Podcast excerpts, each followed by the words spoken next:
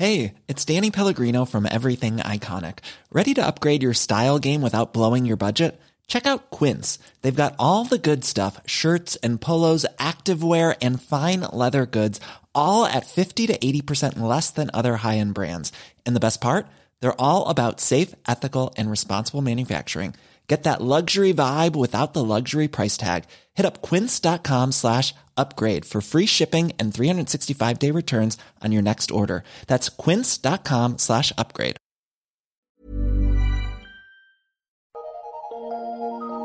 Eu sou Mário Persona e essas são as respostas que eu dei aos que me perguntaram sobre a Bíblia.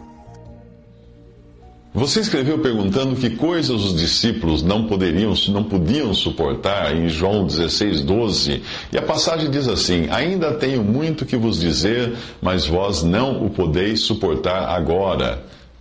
Bom, eu creio que é no sentido de Marcos 4, 33, que diz o seguinte: Com muitas parábolas tais lhes dirigia a palavra segundo o que podiam compreender. Ou seja, o conhecimento das coisas de Deus não é despejado em nós de uma vez só, mas o Senhor vai nos dando conforme a nossa capacidade e necessidade. Eu não aprendo por aprender ou para ter uma bagagem espiritual da qual eu possa me gabar, como alguém faz numa escola, por exemplo. Você frequenta uma escola para você aprender, acumular conhecimento, depois tirar um título, um diploma ou qualquer coisa assim e sair para o mercado de trabalho. Uh, por isso que, para mim, não faz o mínimo sentido alguém carregar títulos como doutor em divindade. É, você teria coragem de dizer que, em termos de divindade, você é doutor? É, se você não sabe, esse é um dos títulos dados pelas faculdades de teologia, doutor em divindade. É. Uh, você se lembra do, do maná no deserto? O maná que caía no deserto para alimentar o povo de Israel? Quem colhesse pouco, ainda assim era suficiente para se alimentar. E quem colhesse muito, dava na mesma, porque não sobrava. E quem quisesse guardar para o dia seguinte, exceto na, na, da sexta para o sábado, que era permitido, se alguém quisesse guardar o maná para o dia seguinte, o maná se estragava. Isso está em Êxodos 16, 27, 17 a 20. E os filhos de Israel fizeram assim e colheram uns mais e outros menos Porém, medindo com o Gomer, não sobejava ao que, o que colhera muito, nem faltava ao que colhera pouco. Cada um colheu tanto quanto podia comer. E disse-lhes Moisés: Ninguém deixe dele para amanhã. Eles, porém, não deram ouvidos a Moisés. Antes, alguns deles deixaram dele para o dia seguinte, e aquele criou bichos e cheirava mal. Por isso, indignou-se Moisés contra eles. É bom lembrar que a ciência incha, mas o amor edifica, como fala 1 Coríntios 8.1. O conhecimento, apenas por conhecer, pode criar bicho, como acontecia com o maná, quando era colhido para guardar e não para usar. Quando eu leio ou escuto a palavra de Deus, eu devo entender que é Deus falando comigo pela Sua palavra. É comum nós escutarmos ou lermos algo da palavra de Deus e pensarmos assim: ah, Fulano precisava escutar isso. É. Mas Deus fala primeiramente com aquele que tem contato com a Sua palavra.